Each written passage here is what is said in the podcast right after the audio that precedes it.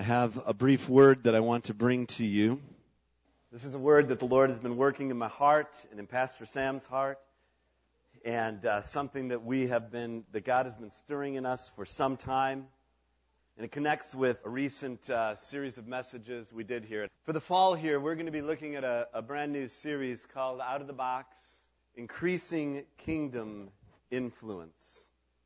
I believe that what we're experiencing here this morning and, and even the ministry that we've received from the Teen Challenge Choir is already God speaking to us. And I love when He illustrates, before I ever even get a chance to say anything, He already illustrates that which is in His heart to bring to us. This summer we did a series of messages entitled Kingdom Culture. And we discovered that there is a kingdom culture which transcends all earthly cultures and transforms our earthly cultural worldview, values, and practices. Here at Bethel Christian Fellowship, we have at any time, I think the last census, about people from about 28 different nations who worship with us here. And then we have our family of churches. And and all of us bring to us, and all of you who are a part of Teen Challenge this morning, you've come from a particular earthly culture. And what I want to say to you, all of us, and remind us again this morning, is that there is a kingdom culture which both transcends, is higher than any of our individual earthly cultures, and also there is a kingdom culture which actually comes in and begins to transform those earthly cultures it begins to transform us from the inside out, beginning with our worldview, which is the very unconscious center place of the way we think about the world around us, to our values, the things that we value, the things that, the way in which we operate in our world, and the practices then, how that actually looks as we begin to live our life. Romans 12:2, Paul spoke to this, the apostle Paul, when he said, "Do not conform to the pattern or the kingdom, or I'm sorry, the earthly culture of this world, but be transformed by the renewing of your mind. Then you will be able to test and approve what God's will is, His good, pleasing, and perfect will. In other words, you will begin to operate with a kingdom culture mentality.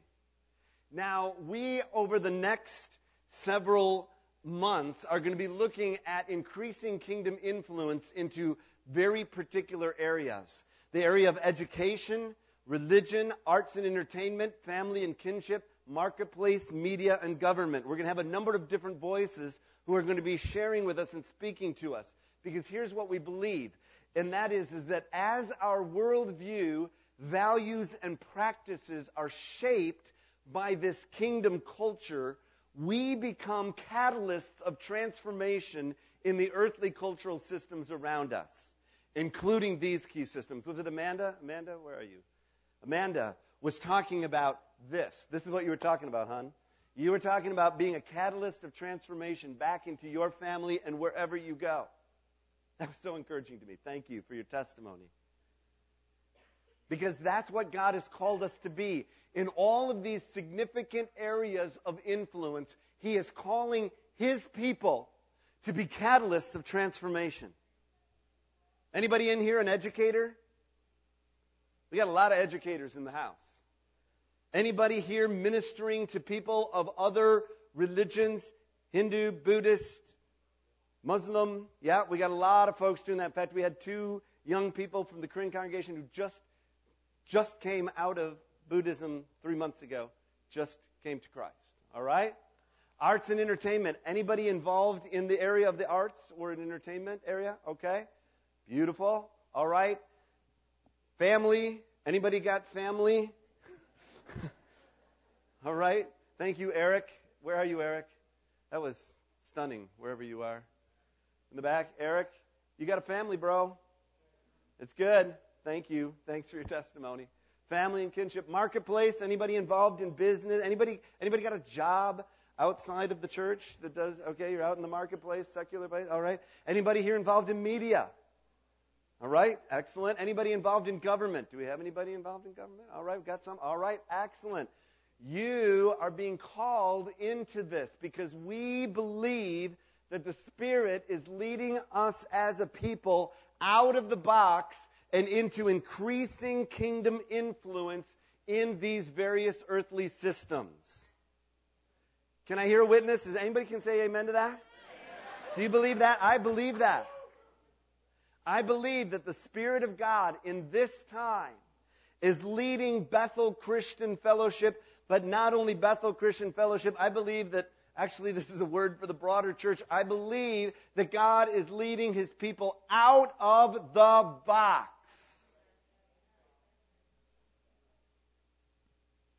Into increasing kingdom influence. In Luke chapter 13, Jesus told this parable. He said, What is the kingdom of God like? He asked this question, and people ask this question What is the kingdom of God like? What shall I compare it to? He said, It's like a mustard seed which a man took and planted in his garden. It grew and became a tree, and the birds perched in its branches.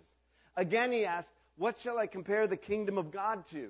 Well, it's like yeast that a woman took and mixed into about 60 pounds of flour until it worked all the way through the dough. So this morning I want to take just a few moments to talk about two things related to Jesus' parable. The first is I want to define for us what the kingdom of God is. Can anybody tell me um, what the kingdom of God is? What, what, how do we define the kingdom of God? We hear the word all the time. What does it mean? Heaven, dominion. Okay, what else? Dominion. God's will. Okay, okay. Lots and lots of good answers coming towards me. Here is the simplest way that we can define what the kingdom of God is. The kingdom of God is the rule and reign of God.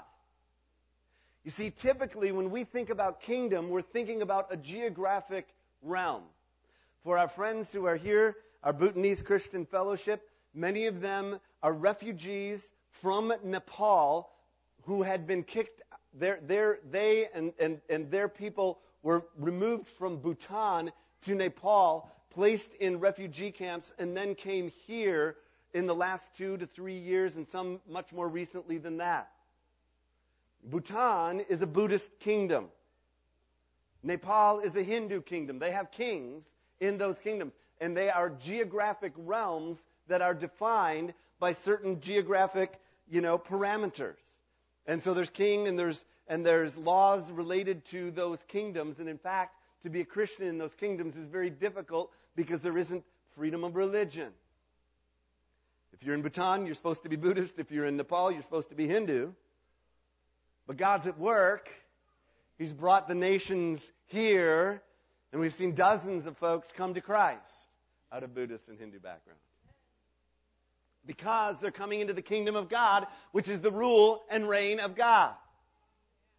Now, the kingdom of God, now this is a simple revelation here, but catch it. The kingdom of God has a king. Who is that king? That king is Jesus, the Christ. Let me remind you, Christ is not Jesus' last name. I'm Jim Olson. Jesus' last name is not Christ. That's his title. Christ is the same. It means in the Old Testament it was Messiah, the anointed one. It means Jesus is the Christ. He is the King.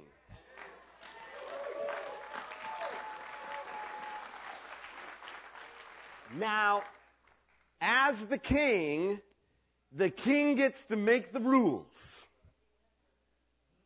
So Jesus is the one who makes the rules in his kingdom and he reigns yesterday, today, and forever. Hallelujah. So he's the king, he makes the rules, and he reigns. Now, Embedded in the scripture we just looked at in Luke 13 are six kingdom principles that I'm going to share with you very quickly. So if you're taking notes, just write fast. Well, they'll, they'll be up there and they'll stay up there, but just, just follow with me quickly here. And then we're going to be coming to the table. But these principles are absolutely essential if we're going to understand the way in which God is taking us out of the box, how He's going to increase His kingdom influence through us. What is the kingdom of God like? It's like this mustard seed, it's like this yeast. So, what do we learn from the picture? Because parables are windows into a deeper reality. Jesus used parables because picture, you know, it says a picture's worth a thousand words. The pictures that Jesus draws gives us insight into something deeper, but we have to peer through the window to see what those insights are. So let me look through the window with you to understand these kingdom principles. The first is this the kingdom is centered in the ordinary and the powerless. I love this. I love this. What does it say to us in 1 Corinthians 1 when Paul's writing to the Corinthian church. In verse 26, he says, Friends, think of what you were when you were called. Not many of you were wise by human standards. Not many were influential. Not many were of noble birth. But God chose the foolish things of the world to shame the wise. God chose the weak things of the world to shame the strong. He chose the lowly things of this world and the despised things and the things that are not to nullify the things that are, so that no one may boast before him. It is because of him that you are in Christ Jesus, who has become for us wisdom from God, that is our righteousness, holiness, and redemption. I loved it when you were singing this morning. I'm not walking in shame anymore because guess what? God loves the foolish, weak things like you and me. So don't you ever say, well, I'm just nobody. I'm just a. There aren't no just us in the kingdom of God. In fact, the kingdom is not centered in Washington, D.C. It's not centered in the Capitol building in St. Paul. It's not centered in Wall Street. It's not centered in the Pentagon. When, you know, coming up to 9 11, when, when that tragedy happened, they thought they were striking at the most important pieces and the heart and soul of America by striking, trying and attempting to strike those major places of the marketplace, of government, of the military. But I want to say to you this morning that that's not as important as those institutions might be. That's not where the kingdom of God is centered. This is where it's centered. In ordinary people like you and me who are obedient to a king. Secondly, the kingdom of God is organic and not mechanistic. It's not mechanical. It's not about all the right systems. It's not about, let, let me help you understand this. It's not about following all of, you know, check marks and check boxes and all of those things. It's about a relationship with a person. You want to continue to walk in recovery? You want to continue to walk in life? Jesus told us how to do it in John 15. He said, Abide in me and I will abide in you. You can never get away, never get away from the very simple reality that this is about a relationship with a living person, Jesus Christ. This is not a religion made up of a bunch of simply of rules that you are going to follow. You are following the rule of the king who said, I am the way, the truth, and the life. You want the way, you want truth, you want life. Ain't no other way but through Jesus. Thirdly, the kingdom of God is dynamic, not static. Matthew 11, 12, it says, The kingdom of God is forcefully advancing. I love that. When you look at the yeast, you look at the mustard seed, it's growing, it's dynamic, it's not static, it's not just sitting there, and it's not defensive. Church, we don't have to be in some sort of fortress mentality. God has not called us to be a fortress, hiding behind our box and our walls. We are called to be a force. Yes? influencing all of these systems, you know, these big bad systems that are out there. God is calling us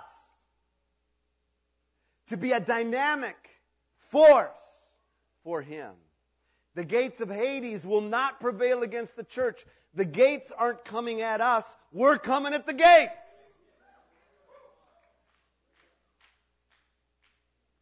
The kingdom is at work from the inside. It doesn't dominate from the outside. It's not some sort of external control. Jesus didn't come and announce with a bullhorn, I'm here now. And, and somehow, you know, just sort of shake the Roman government and all of that. He didn't come controlling from the outside. He came bringing transformation from the inside out. Ezekiel chapter 36 says this.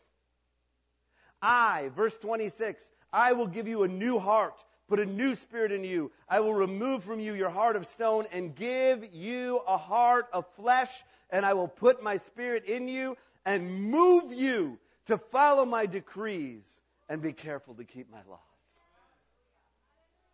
You aren't going to do it by gritting your teeth and sort of trying to, you can't overcome addiction by trying to out control it. All you can do is surrender and receive a new heart. And by the way, I'm not just preaching at you, I'm preaching at me and all of us because all of us were addicted to sin till we are set free. Oh, it may look different in all of our lives, but each and every one of us, we're all level before the cross. The kingdom of God is a catalyst of transformation. I love what it says in Acts 17:6 where it says these folks have turned the whole world upside down.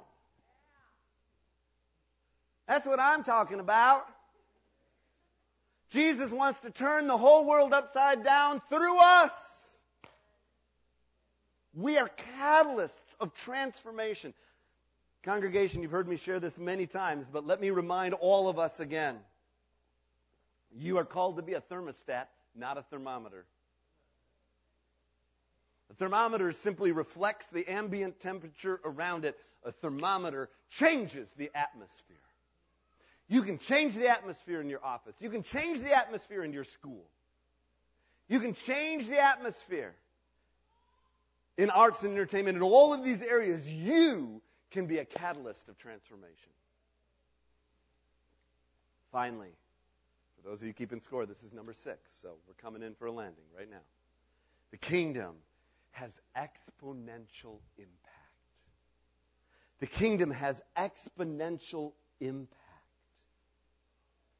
It brings a kind of transformation that is way above and beyond what would appear naturally possible. This yeast, this little bit of yeast, worked into 60 pounds of dough. Have you ever seen yeast? Ain't much to it. But when it's stirred in to that dough, it's the thing that starts to bring transformation. That little tiny little mustard seed, the smallest seed in the garden, grows up to be this large tree in which the birds come and nest. By the way, Amy didn't even know, and Gracie, they didn't know what I was preaching on today, so it's kind of cool. All right.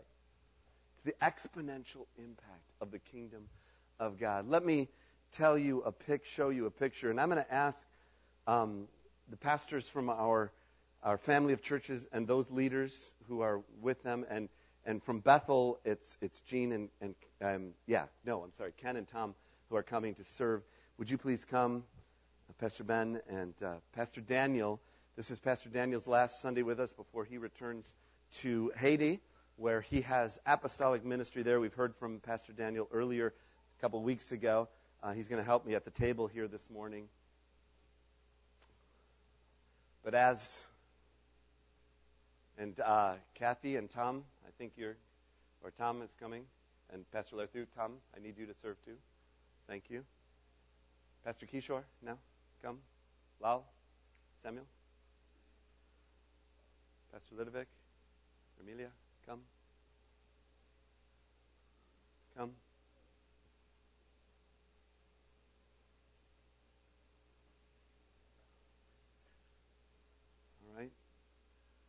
Have others. Uh, Pastor Daniel, are you here? Pastor Daniel Gudu? I did not see him earlier. Okay. Do we have um, other? Okay. If there are other elders here, would you please step up? Elders? Any other elders? Come now. Gene? Whoever else? Andrew? Thank you. I want you to listen to me. No, I don't want you to listen to me. I want you to listen to the Lord. I want you to listen to this revelation that John had. He says in Revelation 7 9, after this I looked, and there before me was a great multitude that no one could count, from every nation, tribe, people, and language, standing before the throne and in front of the Lamb. They were wearing white robes and were holding palm branches in their va- hands. And they cried out in a loud voice, Salvation belongs to our God who sits on the throne and to the Lamb. And all the angels were standing around the throne and around the elders and the four living creatures, and they fell down on their faces before the throne and worshiped God, saying, Amen. Praise and glory and wisdom and thanks and honor and power and strength be to our God forever and ever. Amen. And then one of the elders asked me, These in white robes, who are they? Where did they come from? And I answered, Sir, you know. And he said, These are they who have come out of the great tribulation, have washed their robes and made them white in the blood of the Lamb. Therefore, they are before the throne of God and serve him day and night in his temple. And he who sits on the throne will spread his tent over them. And never again will they hunger. And never again will they thirst. And the sun will not beat upon them, nor any scorching heat. For the Lamb at the center of the throne will be their shepherd, and he will lead them to springs of living water. And God will wipe away every tear from their eyes. Hallelujah. Hallelujah.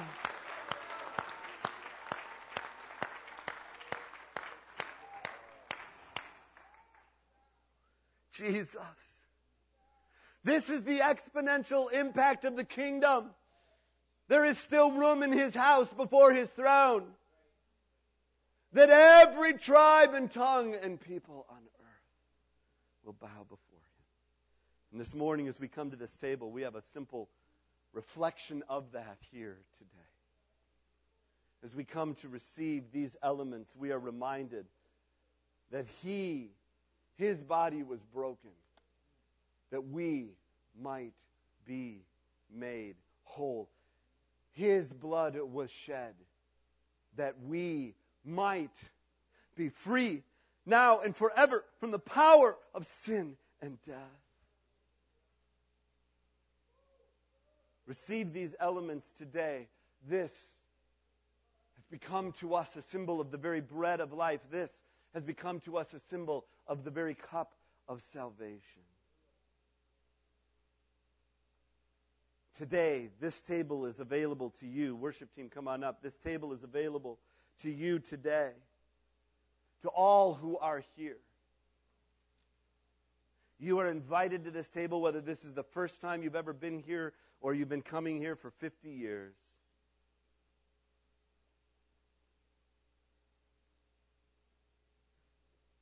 To come and participate at this table requires only one thing that you receive the gift of life that He has offered to you, that you receive the gift of salvation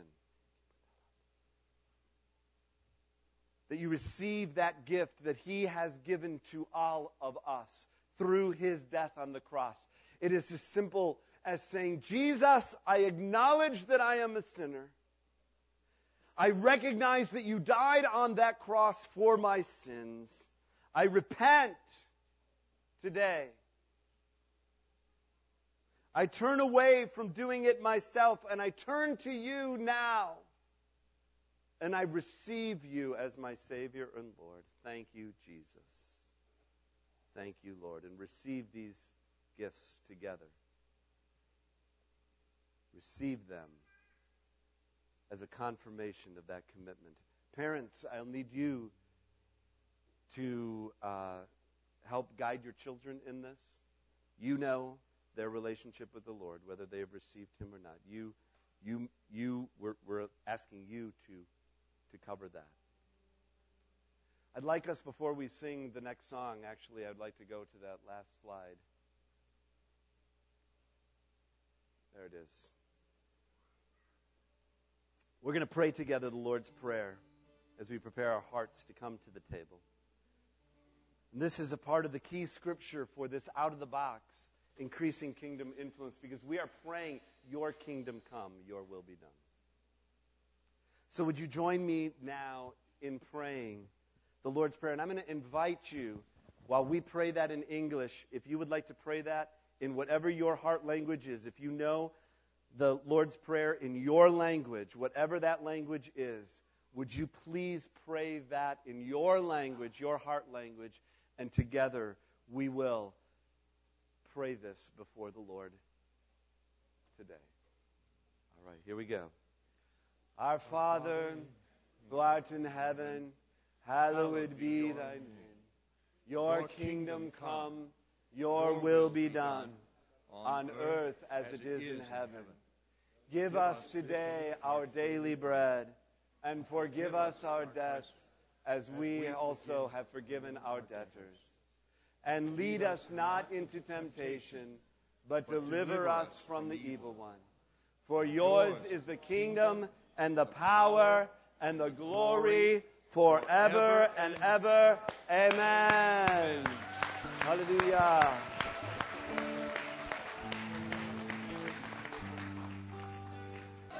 Let's pray. Seigneur Jésus, Mm. merci pour grâce. Yes. Merci pour amour. Merci pour sang ou qui t'est coulé. Merci, bon Dieu, pour Jésus-Christ qui t'est cloué sous bois calvaire pour ban nous la vie. Kounye nous pourrons prendre pain ça qui représente corps Christ et sans ça qui représente vin ça qui représentait sans Christ. Nous demandons que corps capable purifier nous et sans ça vin ça capable laver nous des péchés nous et un jour nous va dans le ciel là ensemble avec vous. C'est dans nom Jésus-Christ, sauvez-nous à nous prier. Amen. Amen, amen, amen, amen. Woo. For I received from the Lord what I also passed on to you. The Lord Jesus, on the night he was betrayed, took bread.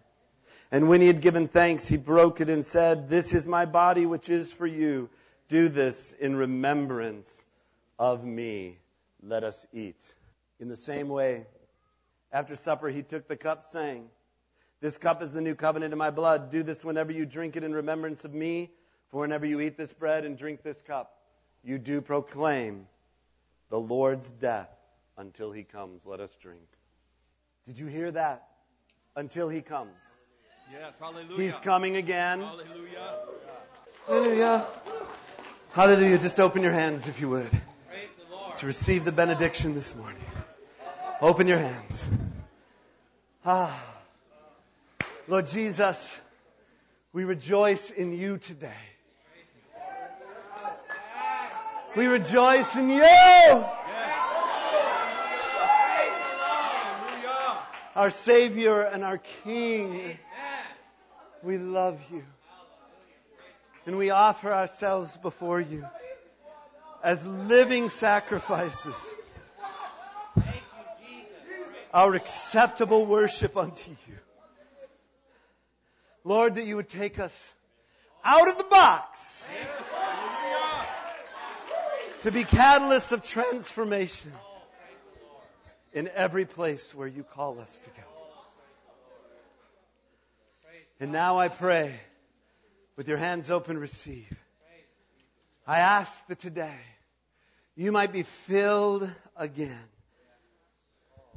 with the immeasurable love of God the Father, with the irresistible mercy and grace of Jesus Christ the Son, with the immeasurable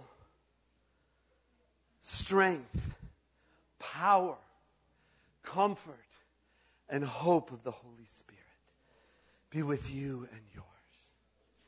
As you go from this house to yours, sent to make disciples of all nations, I pray that the banner of His favor and goodness will be covering your life. And until we gather again in this house or in our eternal home, I bless you. People of God, I bless you. In the name of Jesus Christ our Lord. And all God's people said, Amen.